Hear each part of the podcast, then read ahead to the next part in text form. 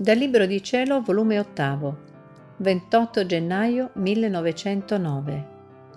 Cosa significa vittima?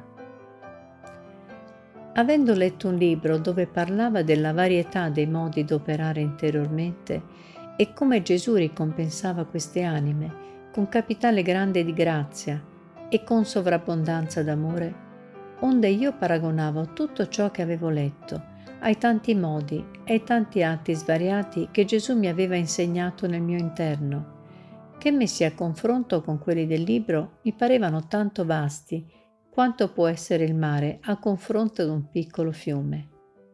E dicevo tra me, se ciò è vero, chissà quanta grazia verserà in me e quanto bene mi vorrà il mio sempre amabile Gesù. Onde, trovandomi nel solito mio stato, quando appena è venuto il buon Gesù e mi ha detto, Figlia mia, tu non sai bene ancora che cosa significa essere letta vittima.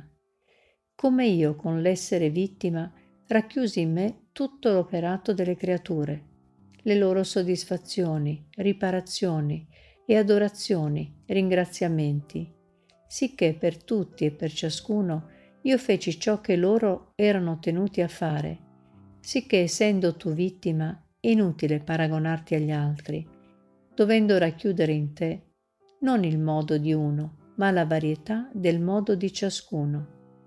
E dovendo io farti supplire per tutti e per ciascuno, di conseguenza ne viene che debbo darti la grazia, non che do a uno solo, ma la grazia da equivalere a quello che do a tutto l'assieme delle creature.